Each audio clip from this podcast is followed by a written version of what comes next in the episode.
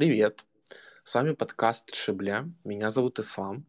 Меня зовут Гунев. Наш проект является любительским. Мы не являемся историками. Мы собираем информацию из разных источников и обсуждаем свои находки. Мы выступаем за плюрализм мнений. Мы не устанавливаем истину в последней инстанции, ничего никому не доказываем и всегда открыты к диалогу.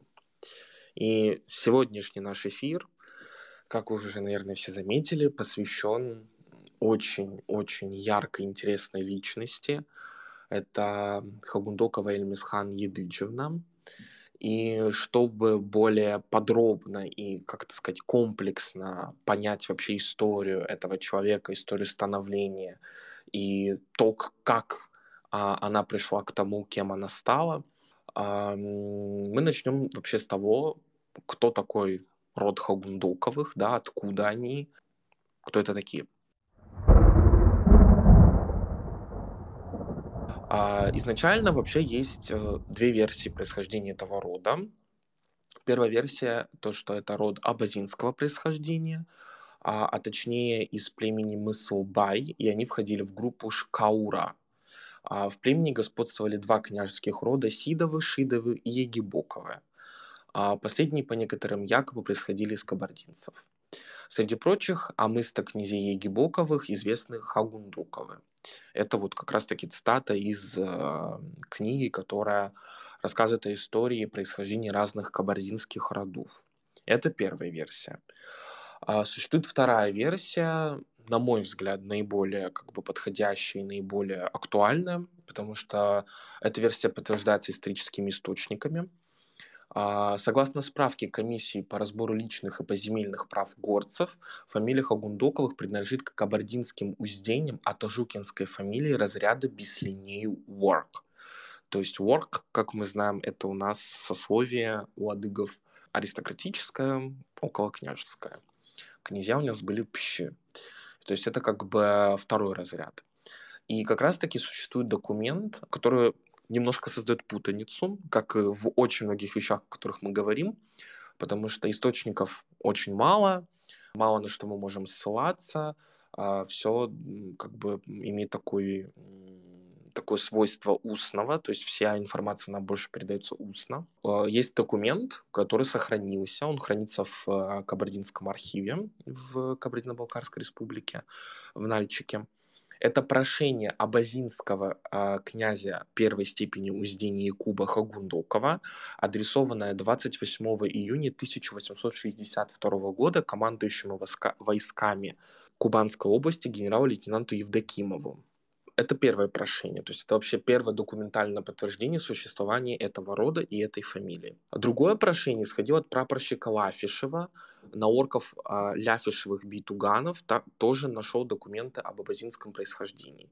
То есть перефразируя вот эту вот непонятную фразу, существует еще один документ, который, в котором утверждается, что помимо Хагунтоковых еще несколько родов кабардинских имеют абазинское происхождение. Но как бы непонятность возникает в том, что в первом документе, в своде, который перечисляет участников там этой переписки, Хагундоковы причислены к кабардинцам, а в другой они именуются абазинами. Вообще, на самом деле, очень непонятно. Но а, выдвигается такая версия, что род Хагундоковых был причислен к тем, которые имеют абазинское происхождение из-за своего географического положения. То есть а, их родовые села, точнее, одно большое родовое село, о котором мы будем говорить позднее, Хагундуково, оно находится и находилось на тех землях, оно переселялось, во-первых, множество раз, и оно находится на тех землях, в которых исконно жили абазины. И поэтому комиссия и те, кто вел переписку, они пришли к выводу, что так как они живут на этой земле, скорее всего, они абазины. А на самом деле это, скорее всего, непонятно, как бы какую можно выбрать из этих двух версий, потому что и в первую в пользу первой версии есть множество каких-то подтверждений, в пользу второй, но, скорее всего, вторая просто по одной простой причине, потому что сами Хагундоковы себя причисляют к кабардинцам, и Хагундоковы живут сейчас и в Кабардино-Балкарии, в Карачаево-Черкесии, в Республике Адыгея. Плавно мы перетекаем уже к личностям из этой семьи. И первый человек, который нам нужен, о котором вообще будем говорить, это первый известный нам Хагундоков. Его звали Зураб. И он происходил из-за кабардинских уздений. А, и он и его сын Исмаил – выпускники Александровского кадетского корпуса для малолетних в Царском селе и Павловского кадетного корпуса. Вообще, из-за того, что я по роду своей деятельности делал родословную а, Хагундоковых, использовал несколько разных источников, у Зураба было два брата. Одного звали Юсуф, а другого звали, а, если я не ошибаюсь, Якуб. Вот эти три брата, они жили в трех, вот как бы там по как говорится, по стечению обстоятельств один оказался в Адыгее, второй, собственно, прадед нашей героини Зураб. Он э, жил на исконной земле в Хагундоково, и это было как бы его родовое село. Третий брат тоже находился там, в ближайших там территориях, но они постоянно все переселялись, поэтому здесь, конечно, точности мы не сможем никакой установить, и да, источников у нас никаких нет. И все это начинается с Зураба Хаугундокова, который является прадедом нашей героини. У Зураба был сын, которого звали Исмаил, который в крещении получил имя Николай. И в крещении, и, соответственно, уже в Российской империи э, его звали Николай Николаевич Хагондоков. То есть Хагундоков, Хагондоков, Хахандуков.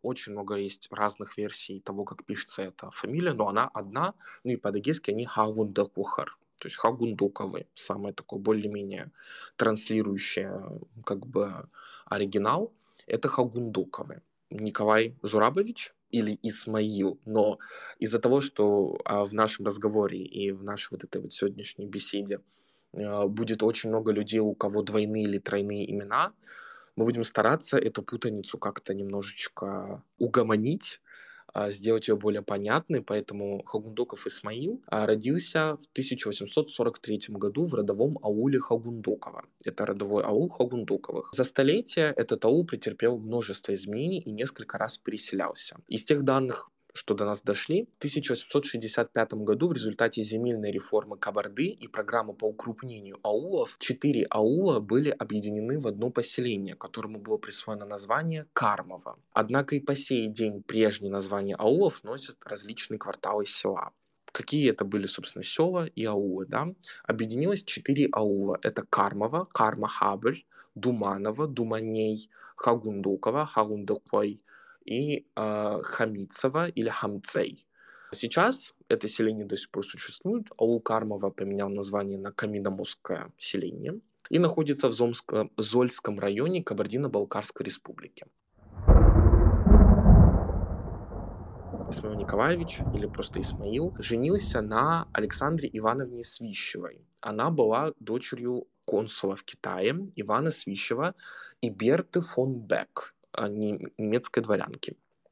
Я не знаю, может, наши слушатели кто-то знает, кто-то нет. Есть такой род, достаточно известный в истории Российской империи, это Бек. Но имеет ли Берта отношение к этому роду, мне не удалось установить, потому что информации очень-очень мало.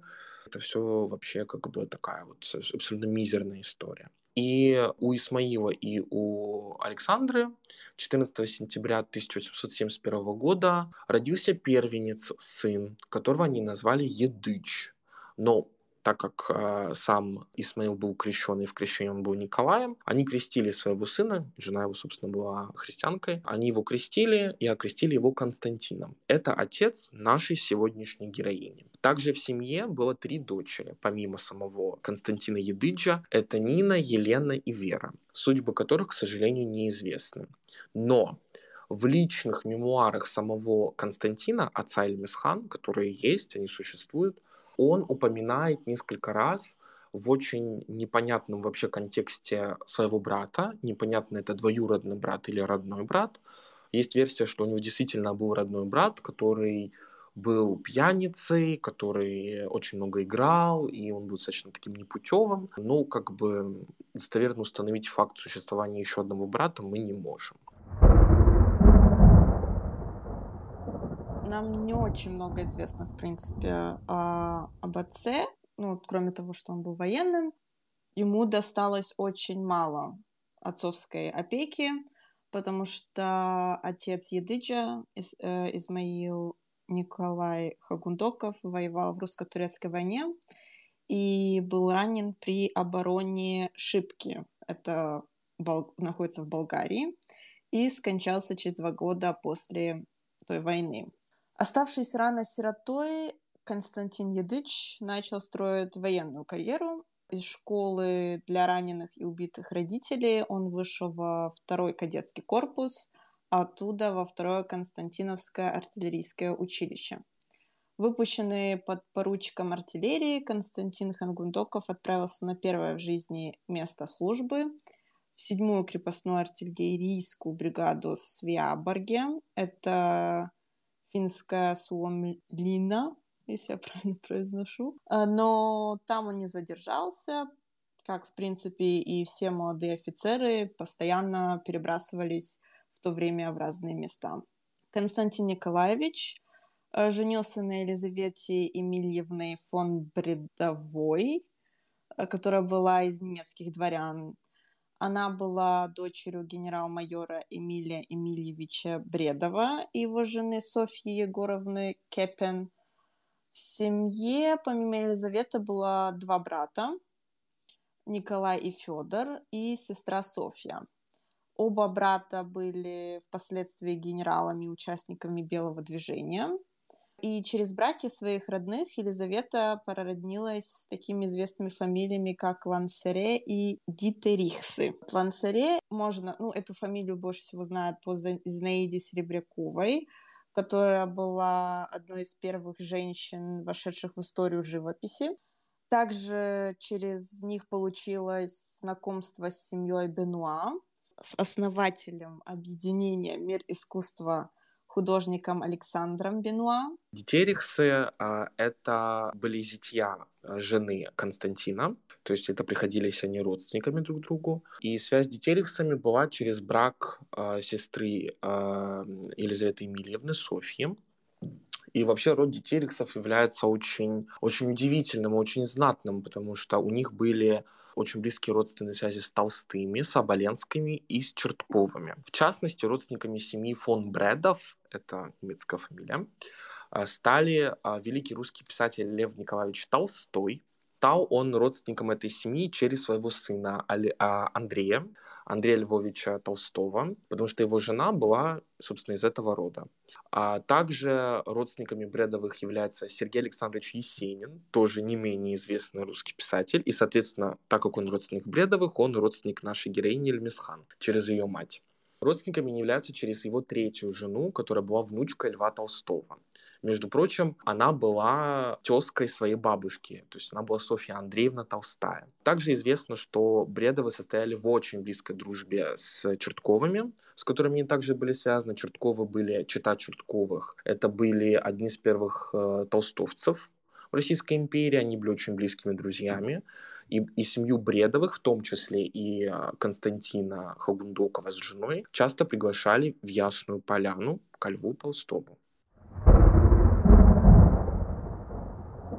Продолжим про Константина. В 1913 году в составе кабардинской делегации он участвовал с семьей в торжествах по случаю 300-летия дома Романовых. При дворе он занимал высокое положение и поддерживал дружбу с царской семьей. Э, причиной этому стала его служба в личной лейб-гвардии императорского величества или, собственно, его императорского величества конвой – также дети Константина Едыджа, а точнее Георгий Исмаил, был крестным сыном самого царя Николая II и его жены императрицы Александры Федоровны. Таким образом, они проявили свое уважение и дружбу к этой семье. Также Хагундоков Константин упоминается и в личной переписке Николая и Александры. По долгу службы после он отправился в Ашхабад, оттуда прямиком в Китай, он был обладателем множества наград и орденов, например, во время Первой мировой войны командир второй бригады Кавказской туземной конной дивизии начальник штаба второго кавалерийского корпуса. 10 ноября 1915 года произведен в генерал-майоры и тому подобное. Ну, можно сказать, что из-за преследований большевиков он бежал в Екатеринодар. Примерно после 1917 года генералу Деникину, но там он не получил должности в добровольческой армии. а семья Константина Едыджа была достаточно состоятельной. По имеющимся данным, он был совладельцем или акционером нескольких нефтяных промыслов Чермоева Абдумежида Арцуевича, который был известным нефтяником-миллионером. Его промыслы находились на территории Кавказа. Мы все знаем прекрасно, что даже в Майкопе есть нефтяные залежи, так же, как и на всем Кавказе. Ой, извини, пожалуйста, могу интересный, очень интересный факт привести по поводу нефти Давай. Майкопа, который мне рассказал в свое время а, мой репетитор по истории. Все мы знаем Нобелевскую премию, да? Альфред Нобель завещал свое состояние на как бы создание вот этого фонда, из которого и по сей день выплачивается Нобелевская премия. Но мало кто знает, что Альфред Нобель имел компанию в городе Майкоп, столице Республики Адыгея, и не просто имел компанию, а имел очень успешные нефтяные промыслы на территории современной Республики Адыгея, за счет которых впоследствии он и, во-первых, разбогател, во-вторых, эти деньги, которые он заработал на нефтяных промыслах Адыгея, он и вложил и использовал впоследствии в своем фонде, из которого до сих пор выплачивается Нобелевская премия. Вот такая вот неожиданная связь. В январе 1914 полковник Гундоков вышел в отставку с мундиром и пенсией. Но, как мы все прекрасно знаем, через полгода началась Первая мировая война, и он вернулся благополучно к службе опытного и храброго Константина Николаевича назначили командиром второй бригады в прославленной Кавказской туземной конной дивизии, которую привычно называют «Дикой». Помимо самого Константина, в Первой мировой войне принимали участие его дочери и жена в качестве сестер милосердия. Кто вообще входил в состав дивизии? Это первая бригада состояла из Кабардинского конного полка и второго Дагестанского конного полка – Вторая бригада состояла из татарского конного полка, но тут немного, ну, я не знаю, наверное, не ошиблись, но в основном состояли в этом конном полке азербайджанцы, э, которых в то время называли кавказскими бакинскими татарами. И также во второй брига... бригаде состоял чеченский конный полк. Третья бригада состояла из черкесского конного полка. Ну, там уже входили нагайцы, черкесы, абазины, абхазы и карачаевцы. И ингушского конного полка. Третья бригада, черкесский конный полк, для нас является очень важным, так как благодаря сохранившимся архивам можно установить, что очень многие адыги из разных аулов были в его составе. Теперь, после такого предисловия о судьбе отца Эльмисхан, нашей героини, мы расскажем про саму Эльмисхан. Революция настигла семью Эльмисхан врасплох. Сама революция и факт ее стал тем самым драйвером того, э, как наша героиня стала той, кем она является. Халгундокова Эльмисхан Едычевна родилась 6 февраля 1898 года в Санкт-Петербурге она была вторым ребенком из восьми, то есть семья Хугундуковых была достаточно большая. Урожденную Эльмисхан крестили под именем Галина, а, а дома звали Гали, но саму себя э, Эльмисхан называла Лейлой. Поэтому от этого уже начинается небольшая ситуация с тем, что в абсолютно разных источниках э, Хугундукова Эльмисхан упоминается абсолютно по-разному, под разными именами. Эльмисхан училась в Смольном институте благородных девиц, да, про который мы все знаем, достаточно известное учреждение. И в 17 лет, соответственно, во время начала, как только началась Первая мировая война, а, они отправились вместе со всей семьей на Кавказ и жили в Кисловодске и Пятигорске. И, кстати говоря, в Кисловодске есть музей, созданный в честь Хагундукова Эльмисхан, в котором собирали вместе с э, французскими университетами, с материалами Science Po, Сорбоны, собирали разную информацию о ней и создали там такая постоянная экспозиция, выставка, связанная с ней.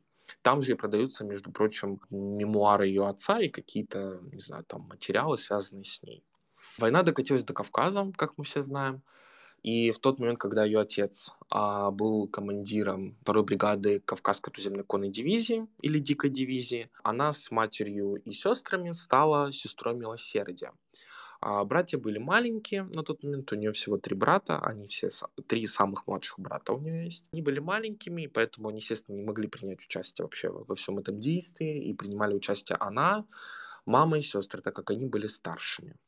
Там же, в военном госпитале на Кавказе, она впервые встречает своего мужа, которого звали Николай Баженов. А вопреки тому, что отец был против, потому что он хотел, чтобы его дочь а, его дочери, они составили какие-то аристократические партии, чтобы они вышли замуж, чтобы у них был титул, потому что, как мы понимаем, как бы а, на Первую мировую приходится такой сложный период в истории нашей страны, и те, кто как бы были за царизм, за а, белых, как мы все знаем, да, белые и красные. Для них было очень важным вот эту вот свою какую-то аристократичность сохранить и э, продолжать. Поэтому он был очень против, потому что Николай Баженов, муж первый Эльмисхан, он был простолюдином, то есть у него не было статуса, просто они познакомились в госпитале. Все равно она в него влюбляется, вопреки всему, вопреки э, запрету отца, она за него выходит замуж, и в 1918 году рожает сына Николая Николаевича Баженова. На гражданской войне Николай Баженов был тяжело ранен в голову, но он выжил и вернулся к жене с новорожденным сыном, названным в его честь и в память деда кабардинца Николая, или, как мы его знаем, Исмаил. Дальше начинается эвакуация. Как мы знаем, даже Романовы эвакуировались через Кавказ, через Новороссийск и Крым а, в 1918 году. Также и э, все представители белого движения, э, они эвакуировались через Кавказ соответственно, и семья Эльмисхан. Сначала они через Новороссийск эмигрировали в Константинополь, точнее, ее семья эмигрировала, а сама Эльмисхан с мужем, они отправились в Шанхай, где ее муж нашел работу. То есть в абсолютно разные направления они отправились, семья разлучилась, к сожалению. Но из-за внутренних разногласий в Шанхае Эльмисхан со своим мужем расстается с первым, с Николаем, они разводятся, и она отправляется к своей семье в Париж вместе со своим малолетним сыном Николаем. А, и под фамилией своего первого мужа, Баженова, она начинает свою карьеру. Поэтому, когда, например, во французских источниках вы ищете Эльмисхан Хагундукову, вы находите одно. Когда вы ищете Гали Баженову, вы находите другое. А сейчас еще и будет третья. Третья итерация имени этой женщины. Как мы все знаем, Париж 20-х годов был главным центром белой миграции, и вся белая миграция состояла там повально из князей, графов, баронов и а, разного рода знатных людей, потому что, естественно, только у знатных людей была возможность и недвижимость за границей, чтобы э, эмигрировать. И таким образом а, эмигрировала и семья Эльмисхан. И стоит, наверное, отметить, что вот это эмигрировавшее белое общество, белое, так как белое движение, уже не было таких, я бы сказал, наверное, жестких социальных рамок, не было таких э, сильных э, различий, то есть все общались со всеми, это было одно такое единое общество, из которого, естественно, выделялись, условно говоря, Романовы, потому что у них были связи с э, различными европейскими династиями, которые потом им позволили выжить, и окружение Романовых. Да, ближайшее, то есть это, например, там э, князья Юсуповы, какие-нибудь Чертковы, Стро... Строгановы и так далее. И вот Эльмисхан, иммигрантка, а, образованная, закончившая Смольный институт благородных девиц, а, знающая несколько языков, попадает в Париж. И так как все вообще иммигрантки, да, которые были аристократического происхождения, они все были очень утонченными и очень грациозными, это приводит к тому, что большая часть белой миграции, особенно женщин, подается в моду. И уже в 1923 году русская красавица Баженова, как ее звали, в парижских журналах мод появляется, а, появляются о ней статьи и заголовки. Она становится любимицей а, светского общества. Заводит новые знакомства, начинает водить дружбу с Читой Юсуповых, про которую сказал ранее, с Феликсом небезызвестным, который у нас является убийцей Распутина, и Ириной Юсуповой, которая является Романовой, она является племянницей Николая II по его сестре Ксении Александровной. В один из очередных светских раутов князь Кутузов представляет Эльмисхан восходящей звезде мировой моды Коко Шанель. Да, я думаю, все, кто нас слушает, знают про связь Эльмисхана Коко Шанель. Она начинает работать моделью в доме Шанель наравне с не менее известными русскими манекенщицами, например, с Мэри Эристовиксанской, урожденной Шарвашидзе. И вот здесь э, я отмечу очень интересную вообще факт, который на самом деле, мне кажется, очень мало кто знает. Эльмисхан и Мэри Риставик-Санску очень часто путали. И это привело к тому, что даже сейчас, когда мы вбиваем в Google э, Хагундокова Эльмисхан, выходит фотография не Эльмисхан, а Мэри Ириставик-Санской. Но в очень многих пабликах, в очень многих новостях, статьях почему-то люди ставят эту фотографию, ну, как бы абсолютно простой факт-чекинг позволяет вот этот факт обнаружить. Дальше дружба продолжается. Вообще здесь мы приводим цитату историка моды Александра Васильева. И здесь я тоже отмечу, что я очень советую модный подкаст, который ведет Александр Васильев. Если вам интересна история моды, интересно то, как она формировалась. Очень интересный подкаст, который на самом деле стоит послушать. Он очень... Ну, видно, что человек на самом деле специалист. И вот его цитата. Когда за границей без средств к существованию оказались тысячи русских аристократов, многие из них стали заниматься модой. Дамы, обладавшие великолепными манерами, гордая осанка, особым шармом, становились актрисами, манекенщицами. Тип женщины эпохи арт-нуво создали именно русские аристократки. Изысканная, высокая, стройная черкешенка стала светской манекенщицей дома Шанель. Это была одна из категорий моделей того времени. Манекенщицы, отличавшиеся редкой внешностью или громким титулом, получали платья для выходов на светские рауты. И здесь стоит отметить, что то, как сейчас мы видим моду, как она сейчас презентуется, да, то есть выходит, например, какой-то дом презентует новую коллекцию, они делают показ.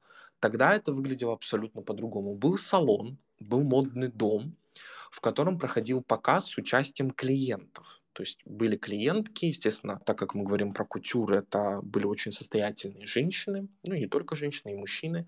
И любой показ становился, как и в принципе сейчас, э, большим светским мероприятием, про которое многие говорили, про которое писали, и поэтому это был светский раут. Помимо работы с э, Коко Шанель, Эльмис Хан какое-то время работала у Поля Пуаро, про которого очень мало кто знает. Это один из самых влиятельных модельеров 20 века. Это не устраивало Эльмисхан. Эльмисхан всегда обладала, и у нее всегда были амбиции. И э, так как у нее очень интересный бэкграунд, в котором объединяется и Кавказ, и жизнь на Кавказе, и Санкт-Петербург, и огромное аристократичное общество Российской империи, в котором она была представлена царской семье, ее брат был крестным сыном самого Николая II. Это приводит к тому, что она решает открыть свой собственный дом моды Эльмис. Как мы понимаем, это производное от ее адыгейского имени Эльмисхан. Эльмис специализируется на вечерних платьях с изысканной вышивкой, эскизы для которых готовил ее родной брат Георгий или Исмаил Хагундоков. Он был художником, и не просто был художником, а его работы до сих пор, если я не ошибаюсь, продаются. И он, к сожалению, скончался в 2001 году. И главной особенностью дома Эльмис, что очень сильно выделяло ее от всех остальных домов моды того времени, это то, что они интерпретировали и очень красиво использовали этночеркесские мотивы в кутюрных моделях. Но, к сожалению, дом Эльмис закрылся в 1932 году, и Гали начинает новое дело. Она начинает отделывать и декорировать квартиры на заказ. Но так как у нее уже была такая достаточно большая слава, она была уже очень известной, а, на показы стали ходить представители французской аристократии, они стали знакомиться с русскими мигрантами, и таким образом она знакомится с французским графом Станиславом де Люаром, и в 1934 году выходит за него замуж, так как он был католиком, она сменяет конфессию, принимает католичество и меняет именно Ирен. И вот это уже третья итерация ее, даже, наверное, четвертая итерация ее имени. А, и она становится известна как Ирен де Люар. При этом она до этого была Гали Баженовой, оригинально Эльмисхан Хугундокова. Станислав Делюар был сенатором, помещиком, сыном маркиза, был страстным охотником и землевладельцем. Он был важным, он был очень э, знатным, и в том числе через родственников своей матери, как я помню. Он является потомком польской шляхты. Через другую ветвь своей семьи является родственниками, родственником самих Ротшильдов. Все мы знаем вот эти вот теории заговора о том, что Ротшильды являются там а, правителями мира, обладают огромным состоянием. Так вот, ее муж является их родственником. Но, к сожалению, жизнь внесла свои коррективы, и начинается Вторая мировая война. До начала Второй мировой войны Эльмисхан или Ирен, уже имея большой опыт в ведении вообще волонтерской деятельности, так как она была во время Первой мировой войны сестрой милосердия на Кавказе, она впервые развернула передвижной хирургический госпиталь во время Испанской войны, которая была до Второй мировой. Госпиталь Мадам де Люар спас тысячу а, жизней. И во Вторую мировую он был развернут у самой линии фронта, сначала на театре боевых действий в Африке, потом в кровопролитнейшей битве при Монте-Кассино. Сама Эльмисхан командовала хирургическим отделением и также у нее был передвижной госпиталь в рядах французского сопротивления. И спасла на самом деле какое-то удивительное, колоссальное количество жизней. И за ее именно военные почести она вошла в историю Франции, не только за счет своих, так сказать, э, своего карьерного роста на поприще моды. И впоследствии, после освобождения Италии, в котором она принимала участие, она получила орден почетного легиона из рук президента Франции генерала Шарля де Голля. История ее жизни очень удивительна, очень поучительна, но при этом при всей кажущейся легкости она была трагичной, потому что единственный сын Эльмисхан погибает от болезни, умирает в 1954 году. И в память о сыне она основывает реабилитационный центр в Алжире для военных, э, кто получил раны во время Первой и Второй мировой, господи. До самой смерти крестная мать первого кавалерийского полка иностранного легиона опекала и нежила своих подопечных, а они отвечали ей горячей любовью. Кавалера ордена почетного легиона и еще нескольких престижнейших французских орденов отпевали. Она умерла 21 мая 1985 года в возрасте 87 лет. Ее хоронили с высочайшими воинскими почестями, и она была первой женщиной в истории Франции – кто был похоронен с такими почестями. Ее отпевали в 1987 году в соборе Дома инвалидов, и она была единственной женщиной, кто был отпет именно в этом соборе. Похоронена на русском кладбище Сен-Женевьев-де-Буа. И вообще на Сен-Женев-де-Буа похоронены почти все деятели белого движения, которые оказались в эмиграции – а, на нем похоронены очень многие видные люди в истории Российской империи, потому что это было, соответственно, русское кладбище. И таким образом, как э, сама говорила Эльмисхан, «А мне хорошо с теми, кто вырос в горах. Она так говорила своим друзьям. Она всегда помнила о своих корнях, никогда о них не забывала, всегда ими очень гордилась. Но, к сожалению, потомков у Эльмисхан не осталось. Ее единственный сын, он был несколько раз женат, но не оставил потомства. И на самом деле ее сын тоже составил очень, ну, очень интересные такие, так сказать, э, брачные связи, потому что его женой была Франсуаза де Ланглад. Это был главный редактор французского журнала Vogue. И также она была эдитором at large в американском Vogue. А сама Франсуаза де Ланглад внесла тоже большой, на самом деле, вклад в историю моды, и они достаточно близко общались. И впоследствии она стала женой очень известного всеми кутюрье-модельера Оскара де Лоренте. И таким образом история этой великой женщины остается до сих пор в наших сердцах, да, мы ее продолжаем рассказывать, мы продолжаем о ней помнить. И это показатель, вообще ее история очень показательна тем, что женщина может быть не только про красоту, она и не обязана быть только про красоту. Женщина может быть и а, получить блестящую военную карьеру и при этом совмещать э, вот эту грацию и какую-то женственность. То есть это все условности. И она, опять-таки, как я уже упоминал до этого, была первая женщина в истории Франции, кто был похоронен с такими военными почестями.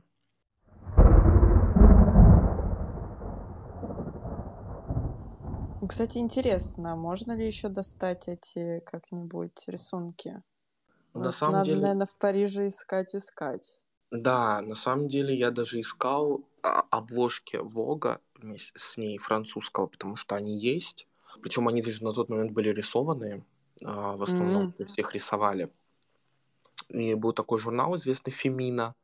Он тоже был рисованным, то есть обложки рисовал художник. Но, к сожалению, вообще это очень тяжело найти, на самом деле. Мне казалось, что это проще, но это тяжело. Может, в самих архивах ВОК французского будет? Во-первых, наверное, стоит упомянуть, что потомки ее братьев и сестер, они все еще живут, они живы, у нее очень, их семья очень сильно разрослась. Они живут и в Испании, и во Франции, и в Аргентине, и в США.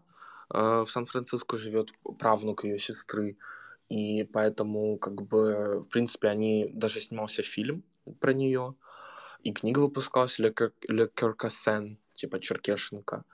Поэтому информации много, но как бы вот именно ее вклад в историю моды, он немножечко, конечно, по сравнению с ее вкладом в спасение тысячи жизней во время Второй мировой, он немножко меркнет.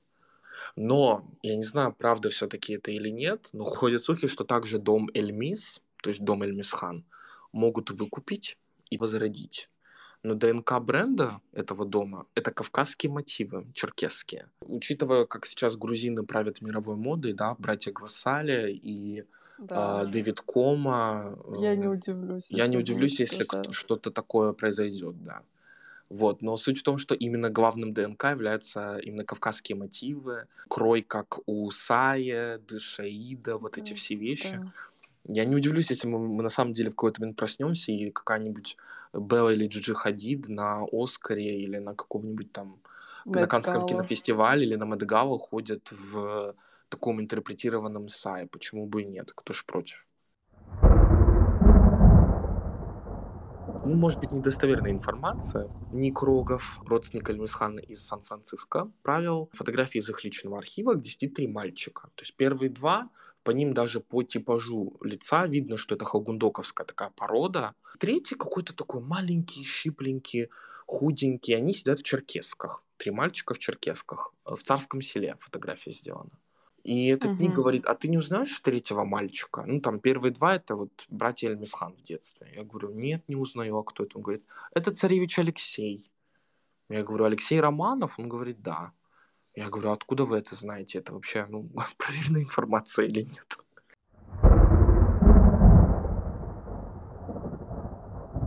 Такое отступление лирическое, это большая проблема для нас в том плане, что по нашим темам, которые нас интересуют, источников очень мало, и не все они достоверные. Да. Вот, поэтому как бы материалы, которые мы находим, понятное дело, поэтому мы вначале говорим, что мы рассматриваем разные точки зрения, мы за плюрализм мнений, мы не хотим там доказывать истину в последней инстанции, вот это вот с горящими глазами что-то кому-то доказывать, если кому-то это то, о чем мы говорим, неинтересно, можно нас просто не слушать в конце концов. Спасибо за внимание. До новых встреч. До новых встреч.